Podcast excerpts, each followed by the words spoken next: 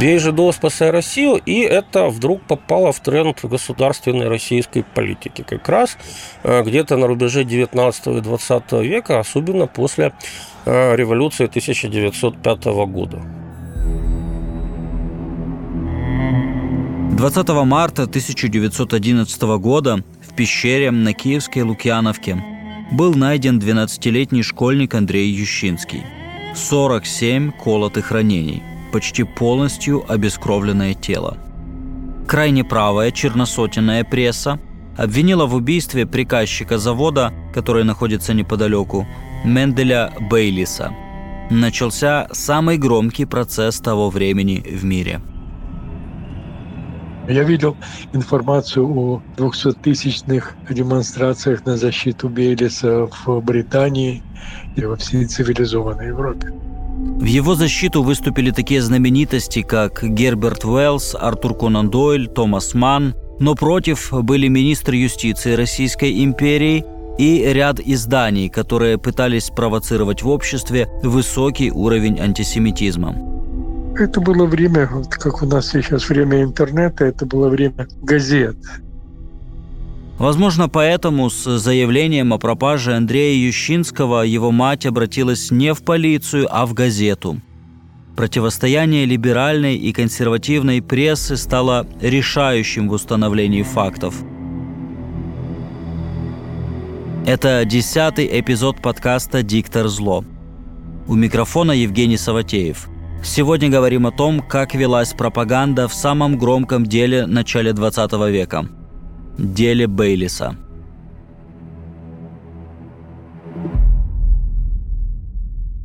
Если говорить на языке соцсетей, то к концу 19-го, началу 20 веков в Российской империи еврейский вопрос стал хайповым. Хайп часто превращался в погромы – Самые крупные произошли в Кишиневе, Минске, Варшаве, Одессе. Случались погромы и в Киеве. У меня прадедушка жил на улице Большой Житомирской, вот, и в своем доме занимался прерыванием погромов. Говорит историк Кирилл Галушка. Его прадед Михаил Игнатьевич Казаченко был сильным крупным мужчиной, бывший кавалерист-драгун. Он э, спускал с лестницы погромщиков, и в этот дом они не ходили. Вот, и прятал под столом э, местного купца-еврея, потому что через сапожника Казаченко трудно было пробиться погромщикам.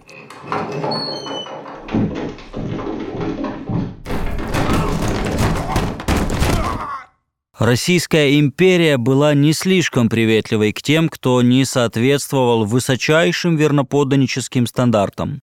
Ее кредо православие, самодержавие, народность не оставляло шансов на полнокровное развитие иным национальностям, кроме русских. С конца XVIII века евреи в Российской империи имели право жить только на определенной территории, в западной части государства. Это называлось черта оседлости. За черту евреям переезжать было запрещено, за некоторыми исключениями. Фактически это была форма национальной сегрегации. В таких условиях к концу XIX века еврейский вопрос в Российской империи становится взрывоопасным. До 1880 года э, отношение к евреям не несло в себе каких-то дополнительных смыслов, кроме того, что они просто вот иноверцы. Одни ходят в церковь, другие в костел, эти в синагогу. Вот. Но а, политический кризис, который постепенно вызревал и нарастал в Российской империи, что формировало разные оппозиционные группы, революционеры, экстремисты, бомбисты, анархисты.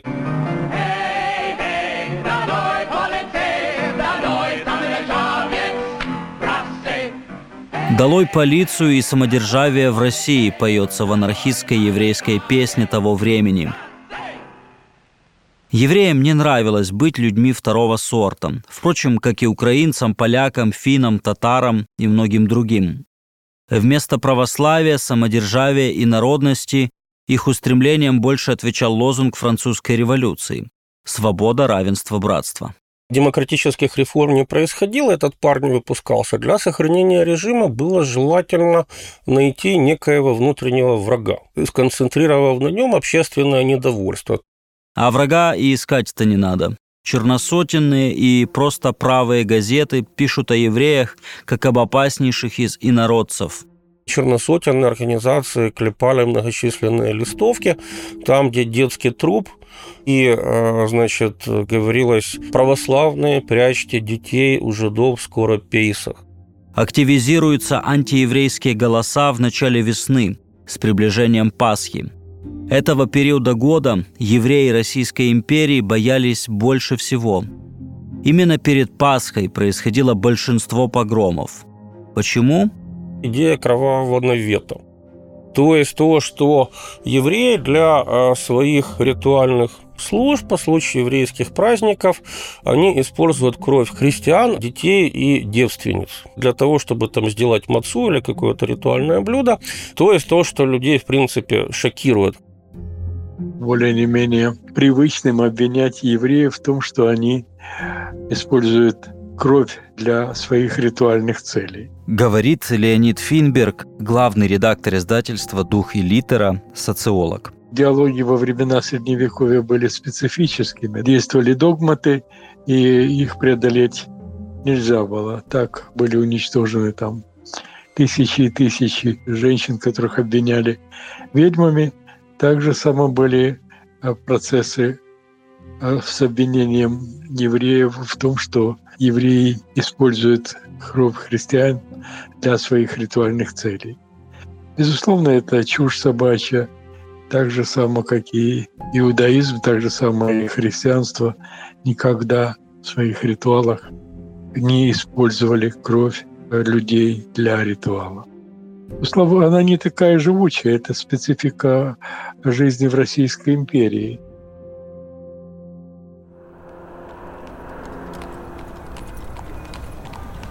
Киев. 20 марта 1911 года. До Пасхи 11 дней. Был найден в пещере на Лукьяновке, это склоны Киева, гулявшими гимназистами убитый мальчик возраста 12 лет, э, Андрюша Ющинский. Его личность определили по тетрадкам, он шел в школу, и у него было где-то 40 колотых ранений. Рассказывает историк Кирилл Галушка. В начале 20 века Киев был достаточно крупным городом. В нем жило около полумиллиона человек. Кроме доминирующей русскоязычной, издавались, несмотря на жесткую цензуру, газеты и журналы на других языках. Польские, украинские, на идише, языке центрально- и восточноевропейских евреев. В начале века тиражи газет существенно выросли – если в 1890-е для правой монархической газеты «Киевлянин» солидным был тираж в 5000 экземпляров, то в 1910-е он достигал уже 20 тысяч. Но самой популярной газетой в городе была придерживающаяся противоположных, либеральных взглядов газета «Киевская мысль». Ей оказывал поддержку миллионер Лев Бродский, один из сахарных королей империи. Газета поддерживала угнетаемые царизмом нации и с уважением, в отличие от газеты «Киевлянин», отзывалась о деятелях украинской культуры. Популярность ее была огромной, тиражи достигали 70 тысяч. Это немыслимые цифры для провинциальной прессы. Когда 12 марта 1911 года Андрей Ющинский не вернулся домой, мать пошла первым делом дать объявление о пропаже не в полицию, а в газету «Киевская мысль». Его опубликовали спустя пять дней, и еще спустя три дня найдут тело. Версии в прессе возникают ежедневно свободная пресса, там, например, там «Киевская мысль» э, или другие там городские газеты, они логично, вот едет народ, который там был рядом, там родственники, там или вот полиция, или наши источники где-то а, говорят, что возможно там какие-то вот такие варианты, что возможно там он был свидетелем какого-то преступления, его убили уголовники. Но сам жестокий такой способ убийства, 40 ударов большим сапожным шилом, и возникает вдруг вот как слушок, а может это убийство имело ритуальный характер. То, что это не ограбление, стало понятно сразу. Мальчик был из бедной, неблагополучной семьи. Внебрачный сын, которого воспитывала тетка. Слух о ритуальном убийстве распространяют правые черносотенные издания. Было достаточно много черносотенных листков, то есть это «Черная сотня», это «Союз русского народа», что общо объединяется термином там «черносотенцы». Э, но в этом принималось быстро очень активное участие не только там киевская пресса черносотенная, там, например, там журнал «Киевлянин», вот, или юго-западного края, который был наиболее масштабным по Союзу русского народа на всей территории Российской империи. Андрея Ющинского похоронили на Лукьяновском кладбище. Когда священник проводил богослужение, заметил, что в открытую могилу летят клочки бумаги. Провокаторы бросали листовки, которые гласили, что Андрея Ющинского замучили жиды. Через 25-30 лет так писали нацисты, а теперь это называется язык ненависти и разжигание национальной вражды. А вот что было в тех листовках. Судебные доктора нашли, что Андрея Ющинского перед страданиями связали, раздели и голову кололи, причем кололи в главные жилы, чтобы побольше добыть крови. Жиды сделали 50 уколов Ющинскому. Русские люди, если вам дороги ваши дети, бейте жидов. Бейте до тех пор, пока хоть один жид будет в России. Пожалейте ваших детей – Отмстите за невинных страдальцев. Пора, пора. Накануне Пасхи в петербургской газете «Земщина» появилась статья «Ритуальное убийство». Ссылаясь на якобы преданные огласке результаты вскрытия, автор статьи утверждал. Совокупность имеющихся данных с полной несомненностью устанавливает, что мы имеем дело с ритуальным убийством, совершенным еврейской сектой хасидов.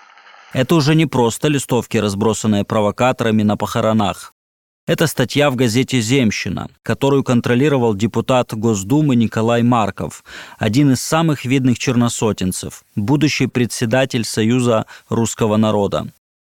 На страницах этой газеты доставалось всем – евреям, цыганам, католикам, украинцам, баптистам, младотуркам. Статью «Ритуальное убийство» перепечатали многие газеты, в том числе почти столь же праворадикальные, но имевшие куда более обширную аудиторию московские ведомости. Нужная для черносотенцев версия получила жизнь. Впрочем, голоса против этой версии звучали более ярко. Пожалуй, самым известным и активным был писатель Владимир Короленко. На страницах газеты «Речь» вышел его текст. К русскому обществу по поводу кровавого навета на евреев. А вот что он писал. По поводу еще не расследованного убийства в Киеве мальчика Ющинского в народ опять кинута лживая сказка об употреблении евреями христианской крови. Это давно известный прием старого изуверства – в первые века после Рождества Христова языческие жрецы обвиняли христиан в том, будто они причащаются кровью и телом нарочно убиваемого языческого младенца. Так объясняли они таинство Евхаристии. Вот когда родилась эта темная и злая легенда. В 1913 году, когда Мендель Бейлис предстанет перед судом, о том, как происходили заседания, десятки тысяч человек будут узнавать из репортажей Короленко? Они были влиятельны, потому что это, ну, знаете, стрим вот как сейчас.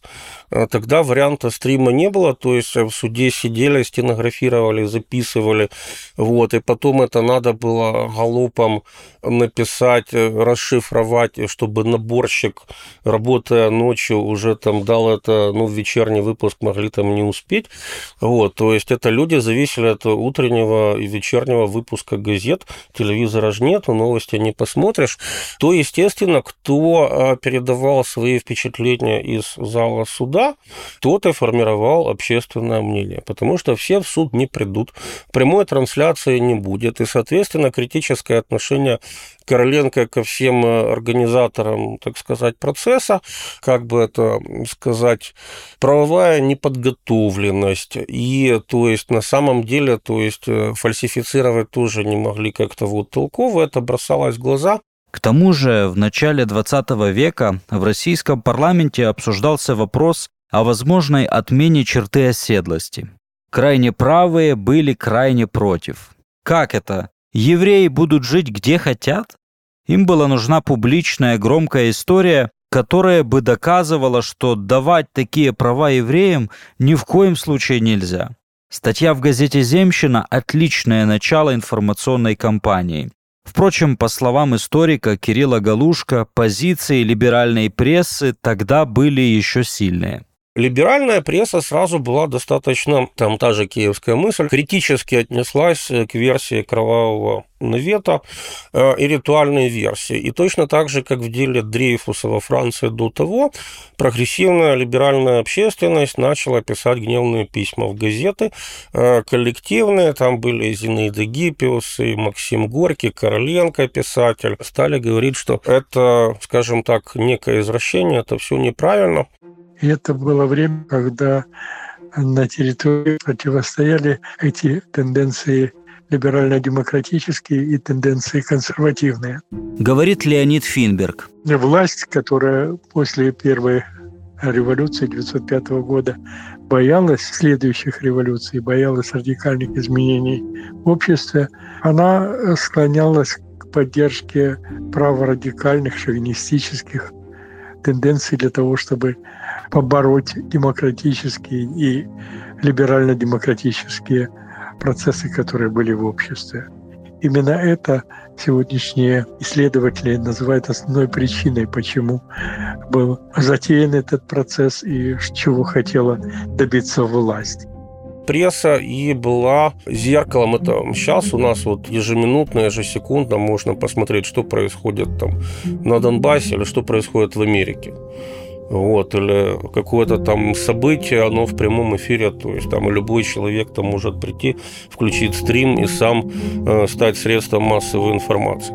Вот, тогда газета, по сути, вот формировала мировоззрение людей. То есть и публицистика, она, по сути, формировала общественную идеологию, и все это, по сути, носило Э, пусть не официально партийный, но ясно, что мировоззренческий э, характер. То есть, если ты левый радикал, ты находишь подпольную газету «Искра» э, или там какой-нибудь черный передел или еще там чего-то, надо знать места. Вот. Если ты либерал, ты пользуешься определенными свободами для прессы, которые существовали после революции пятого года и читаешь свои издания. Это, как мы знаем, что каждая социальная сеть сегодня, она сегментирована. Вот э, у тебя есть э, свой круг друзей, у них есть свой круг друзей, и все друг друга лайкают и очень не любят, когда приходит кто-то другой и начинает это критиковать. То есть э, в каких-то вот формах на другом носителе это существовало и сто лет тому назад. Я смотрел материалы публикации вокруг этого процесса основных идеологов украинского мира, Грушевского, Сергея Ефремова. Они были очень глубокими, очень взвешенными, и, конечно же, они были против этих ксенофобских и антисемитских традиций. Что характерно, Грушевский писал, что Украина не знала все традиции обвинения евреев в использовании крови. Это были только имперские традиции. Историк и публицист Михаил Грушевский назвал инициаторов дела Бейлиса прислужниками племенной и расовой ненависти, специалистами ритуальной легенды. Также высказался и другой влиятельный украинский интеллектуал, литературовед Сергей Ефремов, который во время погромов 1905 года принимал активное участие в защите еврейской стороны. Был в этой истории персонаж, который повел себя не так, как от него ожидали – это главный редактор газеты «Киевлянин» Василий Шульгин. Шульгин, как умный, то есть он действительно был русский шовинист, имперец, э, противник демократии, каких-то свобод, то есть за монархию, но он был умный человек, и он пришел к выводу, что сам способ ведения следствия и вот этот прессинг и навязывание вот этой версии, это скорее навредит государству и правительству, потому что дискредитируют его, когда все это закончится тем, что не навет это кровавый и не еврей Белис, которого, значит, нашли а, и посадили два года, он сидел э, в Лукьяновском тюремном замке.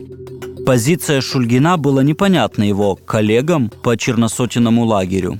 Газета «Земщина» устами анонимного автора возмущается. Выступлением киевлянина в защиту Белиса нет другого названия, как предательство. Предательство в решительную минуту борьбы. Это было опубликовано 30 сентября 1913 года, в день, когда начался суд над Менделем Бейлисом. Следующие пять недель газеты будут в ежедневном режиме давать людям информацию о происходящем в суде на Софийской площади в Киеве. Даже земщина пишет. Газеты переполнены Бейлисом – Бейлис мелькая и в передовой статье по балканскому вопросу, Бейлис показывается и в заметке о сельскохозяйственном съезде, Бейлис ныряет в хроники, Бейлис фигурирует и в хлестком филитоне под Дорошевича, Бейлис везде. Бейлисом начинается газета, Бейлисом и кончается. Следствие длилось два года. За это время поменялись две команды следователей. Суд откладывали из-за возможного влияния на выборы – Дело изучали киевский губернатор и министр внутренних дел империи. Но улики, собранные двумя командами исследователей, никоим образом не подтверждали ритуальный характер убийства. Как это часто происходило и происходит в России, начальство решило ломать реальность об колено. Киевские следователи были, по сути, уволены, вот, за фальсификацию улик, которые не совпадали с государственной версией, что это Бейлис. То есть след вел как раз э, к банальному местному киевскому криминалитету, но им это не дали, и, по сути, у людей были, поломали им карьеру, и в результате вели-вели это все дело до суда. Черносотенные журналисты ликуют. Еврея Менделя Бейлиса будут судить. И не просто судить, а по обвинению в убийстве с ритуальной целью. Наша юстиция не дрогнула и не только поставила определенное обвинение Бейлису, но решилась поставить вопрос прямолинейно об убийстве с ритуальной целью. Это величайшая заслуга судебного ведомства. Ликует газета «Земщина». Против ритуальной версии выступил авторитетный православный священник отец Александр Глаголев. Он отметил, что есть древний иудейский запрет на употребление в пищу всякой крови, подробно оговоренный в Талмуде, и подчеркнул. Запрещение пролития человеческой крови и употребление в пищу всякой крови вообще, насколько мне известно, не отменено и не смягчено никакими еврейскими текстами. Сама идея кровавого ритуала идет наперекор известным принципам еврейства древнего и нового. Если представители либеральных кругов и прессы пытаются апеллировать к аргументам, то корреспондент газеты «Земщина» смотрит не на факты. Из зала суда. Убийца Ющинского Мендель Бейлис – типичный преступник с выдающейся нижней челюстью покатым лбом. Голова с широким иудейским затылком густо поросла жесткими матово-черными волосами. Фигура широкая, сутуловатая, крепкая. Старые художники изображали убийц и заговорщиков с такими лицами и фигурами. Он часто подносит платок к глазам и делает вид, что плачет. Два лагеря, либеральный и черносотенный, обмениваются, так сказать, любезностями публично. Владимир Короленко пишет о депутате Маркове, который контролирует газету «Земщина». В Государственной Думе депутат Марков живописал следующую картину – Дети в яркий солнечный день играют в садике, не чуя беды. Вот к ним среди белого дня уже подкрадывается еврейский резник с кривым ножом и, наметив резвящегося на солнышке ребенка, тащит к себе в подвал. Большинство депутатов хохотало, когда оратор стал прямо грозить погромом. И это, конечно, было единственное место речи, в котором звучало хоть некоторое правдоподобие. Чем меньше было аргументов у обвинения Бейлиса, тем громче кричали газеты об опасности самой еврейской религии. Вот что пишет газета «Русское знамя». Религия эта по русским законам не может быть дозволена, и участники ее подлежат обезвреживанию или путем ссылки в такие места, где они должны вымереть, или путем вечного заключения. Признав жидовскую религию изуверской – правительство не остановится перед мерами ликвидации жидов тем или иным способом. А вот черносотенная газета «Двуглавый орел» пришла к такому выводу. Если Бейлис и не виноват, то его место все равно на каторге. Если при демократии люди ищут исправления проблем, то при диктатурах людей направляют искать, а кто же их мог создать.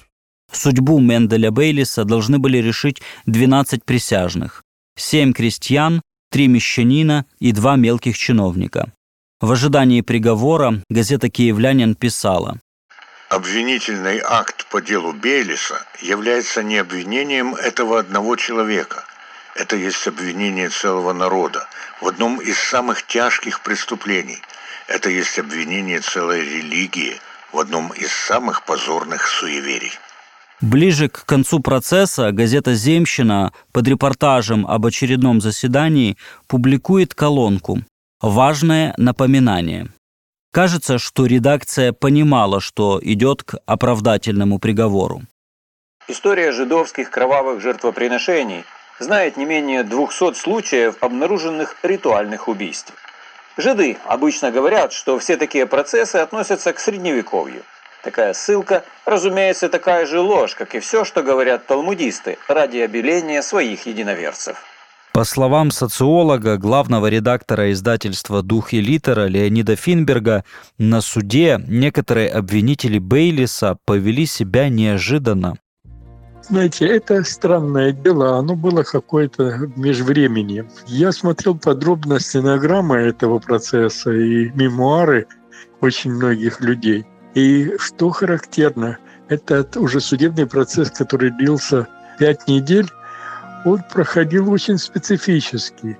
Те люди, на которых рассчитывала власть, что они будут обвинять Береса, они не смогли его обвинять, потому что никаких аргументов его вины не было один из лидеров праворадикальных движений, который на первых этапах делал все для того, чтобы рассказывать миру о том, какие страшные евреи и как они употребляют в ритуальных целях кровь христианских младенцев, он, когда к нему обратился судья, и он должен был что-то говорить, он запритомнив их, кажуть, украинскую, не был способен сказать ничего. Онемел, его забрали из зала суда. По сути, весь этот процесс строился на обвинении идеологическом, не на обвинении Бейлиса, а на этих конспирологических теориях. Власть хотела получить от дела Бейлиса политическую выгоду, но оно обернулось имиджевой катастрофой, объясняет историк Кирилл Галушка. В условиях отсутствия реальной свободы нужны были какие-то ну, громкие события. Вот какие-то страсти, как реалити-шоу, сколько два года длилось это дело Бейлиса. И получается просто не прицепились бы к этому, но просто как в капле воды оно отражало проблемы государственного режима, что он хочет сделать с тобой, а нам бы там вот этого не хотелось, а хотелось бы наоборот. И это э, два года наблюдения дискредитации. То есть это такая, получается, показательная порка. То есть никто никого не выпорол из начальства, которое это все придумывало, э, махинировало и фальсифицировало. Но э, репутация государственной власти, как и предполагал Шульгин, она э, от этого никак не поднялась, а наоборот упала. То, что произошло на Софийской площади в день оглашения приговора, описывает писатель Владимир Короленко. Вся площадь была запружена народом. Вдруг при абсолютной тишине распахиваются двери суда. Какой-то человек, по всей вероятности корреспондент без шапки и пальто, стремительно скатывается по ступенькам с высокого крыльца и почему-то, держась обеими руками за голову, изо всех сил кричит «Оправдан! Оправдан!» Газета «Киевлянин» напишет о позиции присяжных. Низкий поклон этим серым гражданам киевской земли. Близкие к царю газеты назвали итог киевского процесса второй Цусимой для Российской империи, то есть поражением, сравнимым с фиаско в русско-японской войне. Дело Бейлиса происходило более ста лет назад. Суд оправдал этого человека, которому все равно пришлось два года следствия провести в Лукьяновской тюрьме. Либеральная пресса праздновала. Факты восторжествовали. Черносотенная идеология потерпела поражение. Прадеду Кирилла Галушка уже не нужно было спускать с лестницы погромщиков. После дела Бейлиса у них стало намного меньше энтузиазма. Однако суд не отверг саму идею кровавого навета. не поставил точку в этой истории. Это дало возможность черносотенной прессе продолжать педалировать эту тему. Дальнейшие судьбы главных героев этой драматической истории сложились очень по-разному. Мендель Бейлис навсегда эмигрировал в Соединенные Штаты. Владимир Короленко дожил до революции 17 года и перед смертью в 1921 критиковал большевиков за террор. Издатель киевлянина Василий Шульгин уехал от большевиков за границу, где сначала приветствовал аншлюз Австрии Гитлером, но позже на коллаборационизм с нацистами так и не пошел. Он умер в России на 99-м году жизни, в 1976 году – уже после того, как его нашли в Югославии, после 20 лет тюрьмы и открытого сотрудничества с советской властью. Из таких отдельных судеб и сложится история 20 века. Свободная пресса в Российской империи не переживет прихода большевиков к власти. Закроют и монархические, и либеральные, и националистические, и любые другие газеты, кроме большевистских. Государственный антисемитизм, насаждавшийся многими десятилетиями, но, казалось бы, загнанный в угол после дела Бейлиса, обернется ужасными погромами в 1918-21 годах. А черносотенство, вроде бы уничтоженное при СССР, прорастет при Владимире Путине, и его модификация, расизм, станет новой государственной человеконенавистнической религией –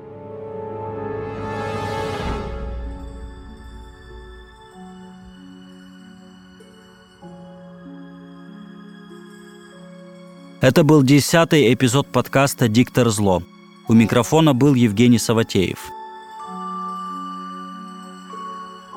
В следующий раз поговорим о том, как крайне правая российская пропаганда подняла голову через сто лет в 2014 году и привела к войне на Донбассе.